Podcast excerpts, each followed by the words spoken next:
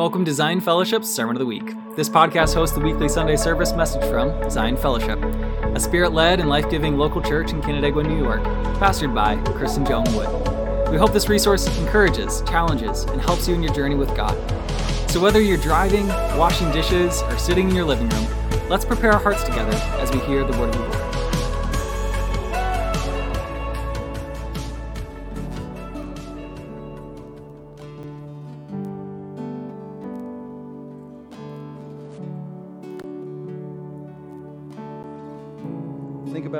God's done in the sending of His Son, Jesus Christ, for each and every one of us.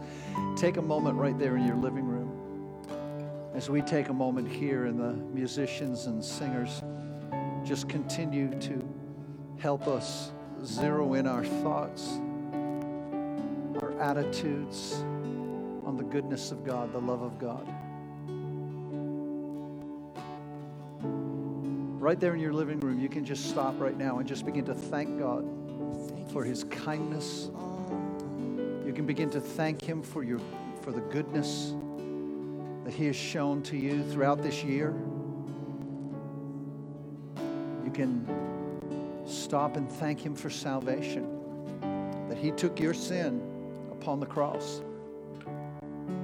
The whole reason he came the whole reason we celebrate Christmas is the beginning of the coming of the Son of God with a purpose and a plan to redeem all mankind back to Himself. We're going to talk about that this morning as we center our thoughts around Philippians chapter 2, verses 5 and 11.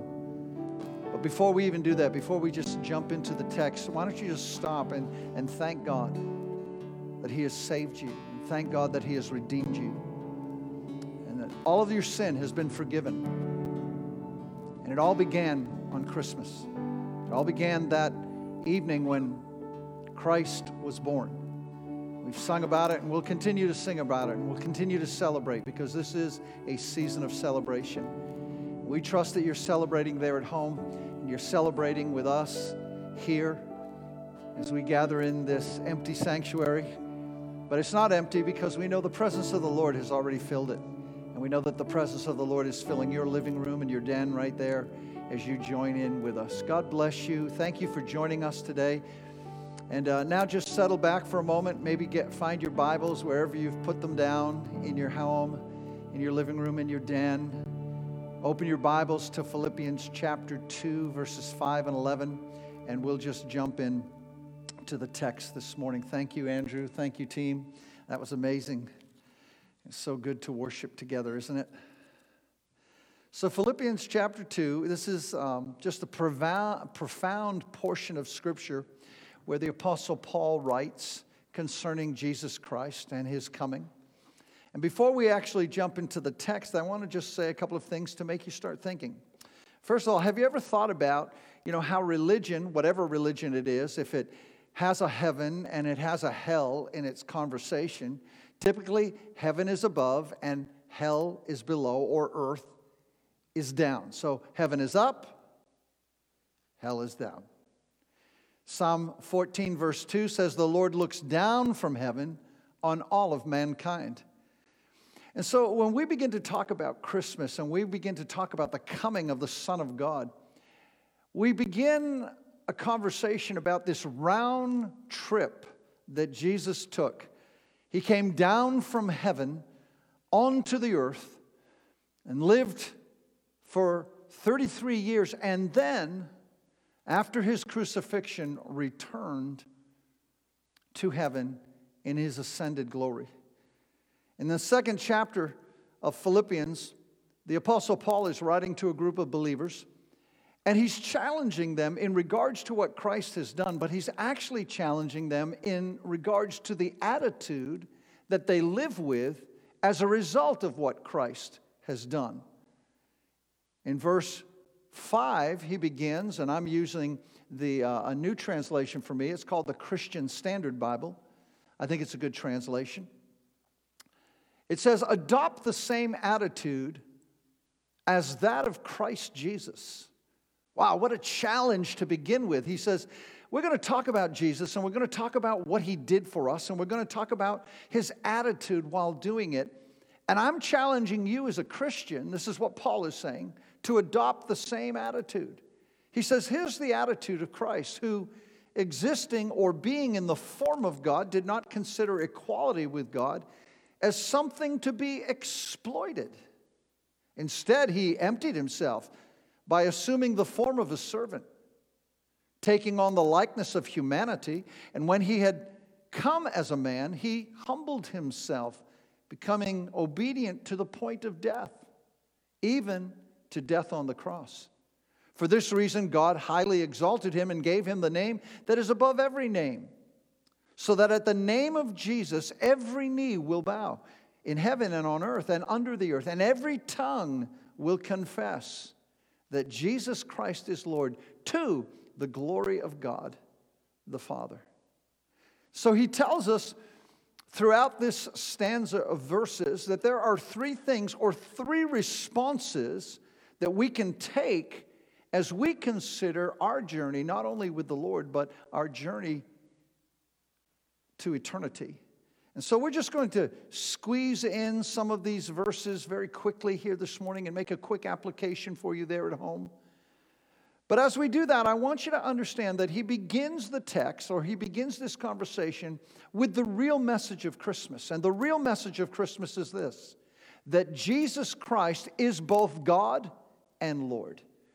I want you to think about that for a moment as you prepare for your celebrations or in the midst of all of the busyness of your decorating and buying gifts and things of that nature. And all of that is exciting and all of that is fun. But the real message of Christmas is that Jesus Christ is not only God, but He is Lord. So let's break down the paragraph just a little. It's one of those jewels, I call, of the New Testament scripture. It's almost unapproachable in its majesty. Verse 5, he begins by saying this amazing statement. And the statement has to do with the essential nature of Jesus. He says, He being or existing in the form of God. Now, that term being there is very important as you interpret the scripture. And I want to take a little technical time here with you because I want you to understand what Paul is saying. When he uses this term being or existing, he's talking about one's essential nature or one's essential essence, the unchangeable truth about that person. So he's saying his being is that he is God. That's who he is. He refers to the unchangeable, unalterable essence of who Jesus is. His nature is God. But he doesn't stop there. He says, being in the form of God. Now, the Greek term for form there is a term that speaks and refers again to a person's characteristics or the qualities or the attributes of someone. Now, when we use the term form in the English, which is really a weak word in relation to the Greek, we, we think of something that's external and something that we can form and change and alter as we so desire. But this Greek term form actually uh, says uh, no, it's internal and it's essential and it's the abiding characteristics or attributes that belong to someone. And so, as he begins to describe Jesus to us and the coming of Jesus in the context of Christmas, he is saying that he is one who is, in the fullest sense, God. In the fullest sense, he possesses the attributes and the character and the eternal nature of God. And then in verse 6, he says, But of that, he didn't exploit it. Or another phrase says, He did not consider equality with God something to be grasped. So even though he was God, he didn't grasp after being God. He possessed equality with God, but he was willing, according to verse 7 that says he emptied himself, he was willing to let go of it all. Now, that's a powerful statement, and it is the essence of the message of Christmas. The term to empty oneself means to pour it all out until it's all gone. Now, some people would suggest that he emptied himself of his deity, but he couldn't if his essential nature was one of being God. It was his essence, his, who he was, so he couldn't empty himself of his deity. And then others would say that, that he divested himself of being in the form of God. But then again, having just looked at the text and the words, we realize that that's impossible because it was his very essence, it was the nature of who he was, it was the characteristics that made him up to be the person that he was. So, what did he empty himself of? What is Paul pointing to? I believe Paul is saying he emptied himself of his glory his divine glory, when he came to the earth as truly and fully God and he became a human being, the thing that he veiled, the thing that people were not able to see, was the glory and the honor of who he was.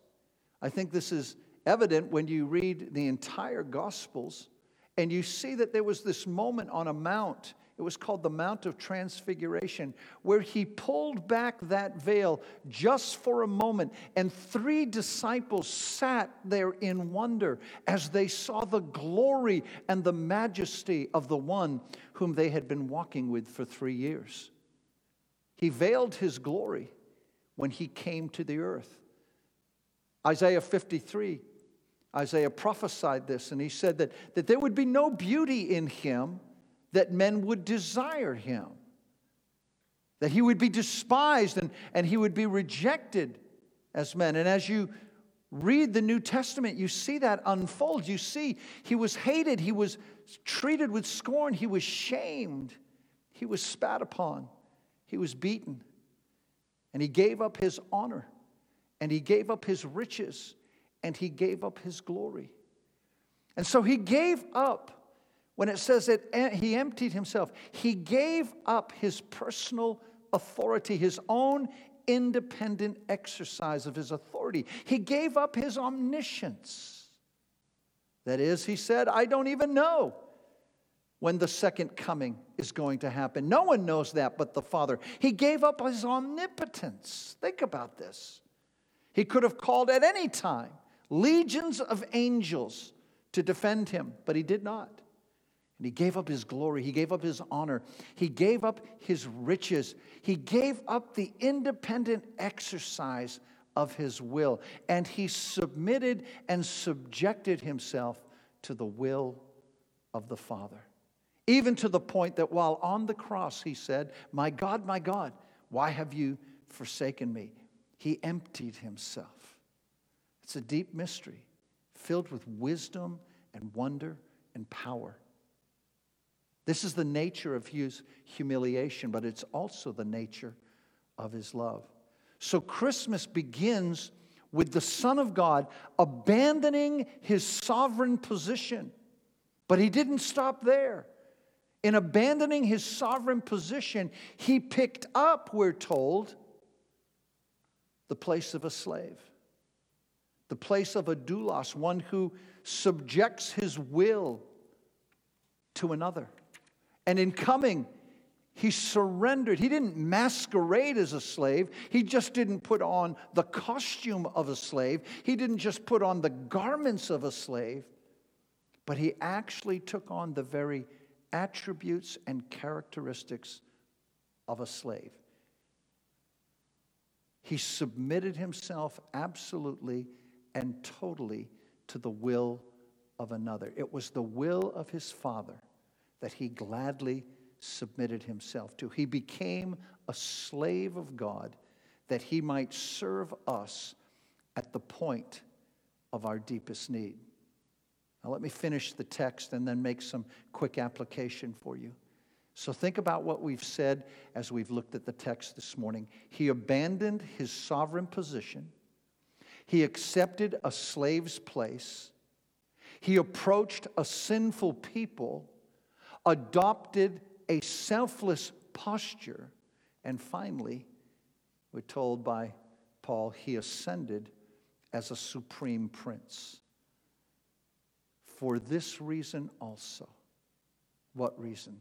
The reason of his submission, the reason of his humiliation, the reason of his obedience to death, even the death on the cross.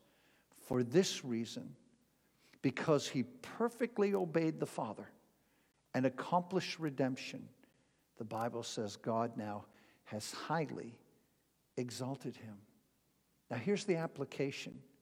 First of all, when you hear these truths and you accept them as truth because you find them in the Word of God given to us by an apostle, the first thing that we need to do in application, according to the apostle Paul, is conform to the Spirit of Christ. The entire life of Jesus isn't a story about somebody trying to climb the ladder, somebody trying to get better than another person. It's a picture of someone coming down the ladder, it's a picture of someone coming low and humbling himself. In eternity, he was at the top, if you want, of the organizational chart.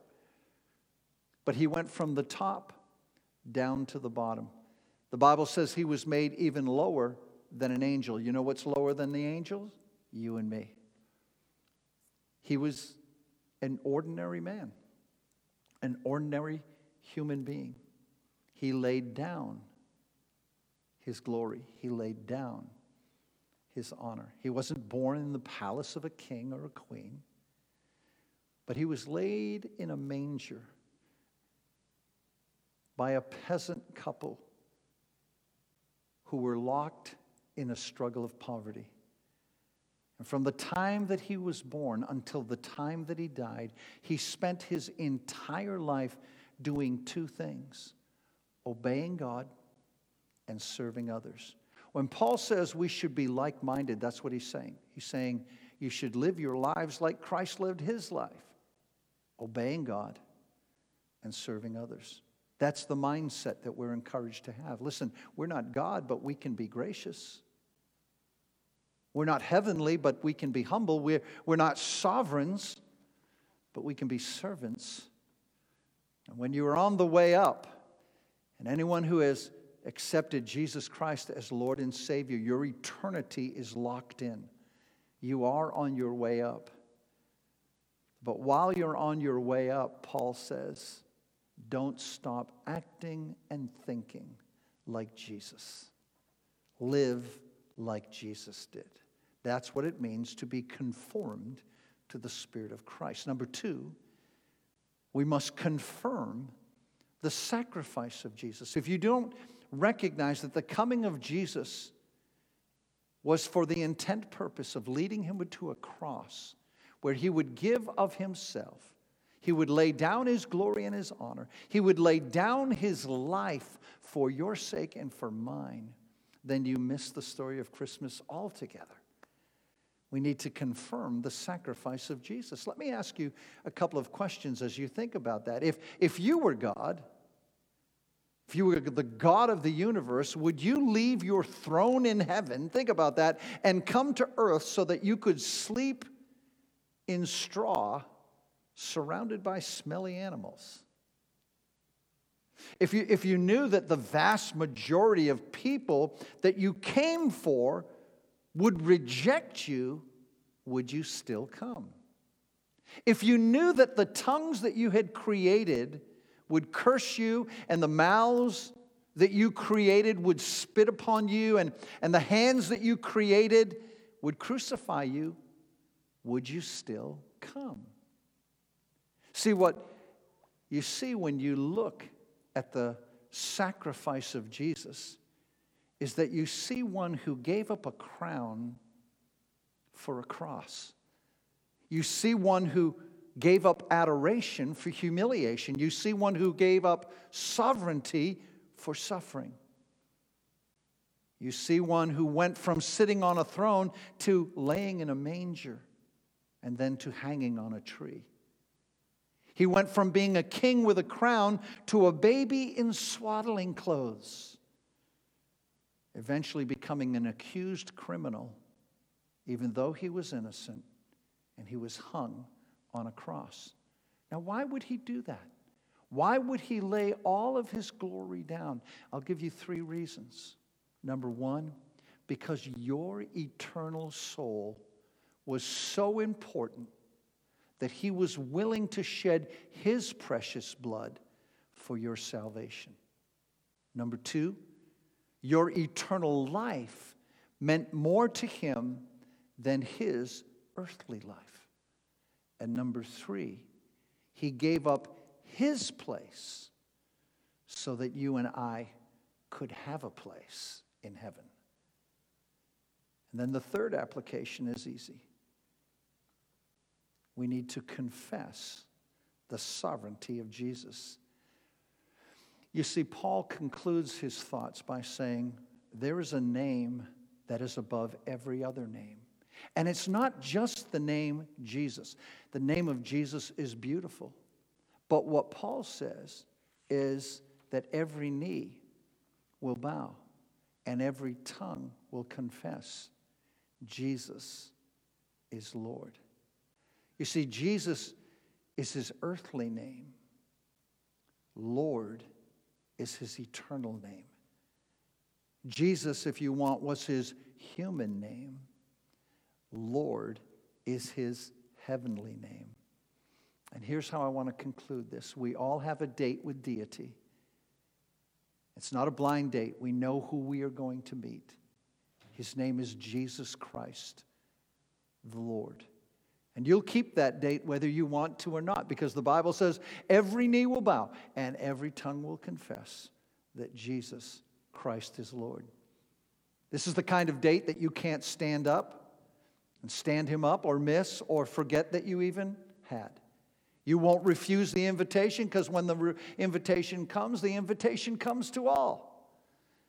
Every person who has ever drawn breath is going to meet the Lord Jesus Christ. He is unescapable, unavoidable, and inevitable. So when that meeting takes place, when every knee is bowing and every tongue is confessing, that Jesus is the sovereign Lord. It's going to be a marvelous day for those who have put their faith and belief in Him. It's going to be a terrifying day for those who have refused Him. But how can you refuse one who has loved you so deeply and so well? That He would lay aside all of His glory, that He would lay aside all of His majesty to become a babe in a manger to become a man who is crucified on a cross, to be a Lord who is now ascended in glory.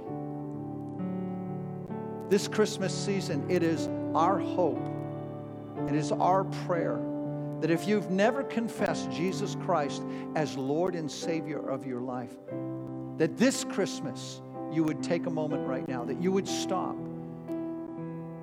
and you would recognize that Jesus came for you that everything that I just explained to you and everything the Apostle Paul wrote was for our understanding, even though so much of it is mystery.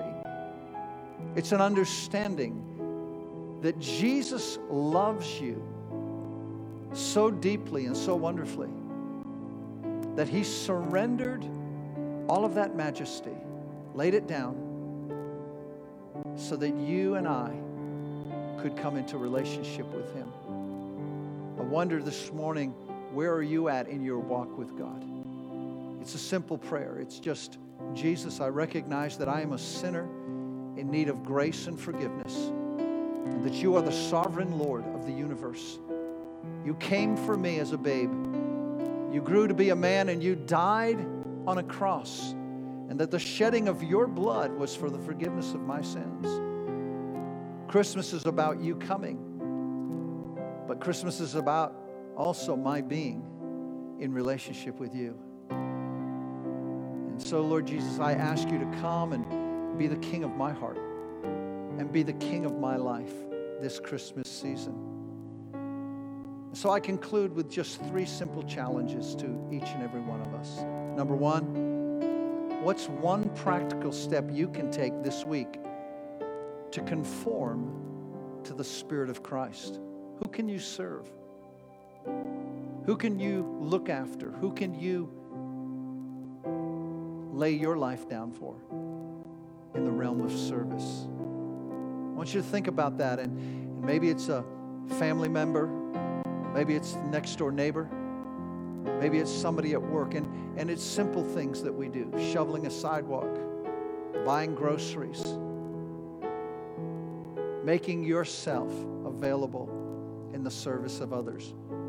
Let's all take on the attitude of Jesus this Christmas season and look for ways to serve other people. Number two, take the time right now, today, and as we approach Christmas,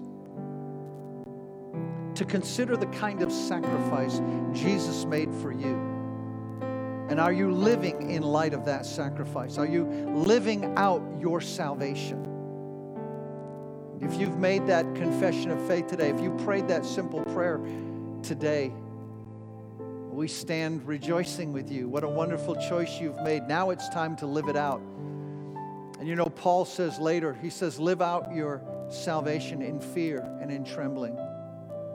And then, number three, if someone looked at your life from a distance, would they be confident that you believe and live according to the sovereignty and lordship of Jesus Christ? Listen, every one of us have been blessed in order that we be a blessing. This is a season when so much is being restricted and things are so difficult and we're having to make hard decisions, it doesn't limit us. We can still be a blessing. We have been blessed to be a blessing. And from Joan and I, we say this Christmas season, let's do that. Let's, let's acknowledge that we've been blessed in order to be a blessing. From Joan and I, we wish you a Merry Christmas. We pray that your celebration within your small groups and within your families will be better than it's ever been. Let's not restrict ourselves. Let's go big. Go big in our homes. Let's celebrate. Yes, we can't do the things that we normally do, and we won't be meeting here together on Christmas Eve, but we can still celebrate one of the greatest stories of all time, one of the greatest truths of all time the coming of the Son of God for all mankind peace on earth, goodwill towards those that He favors. Go big in your homes and go big with your celebrations.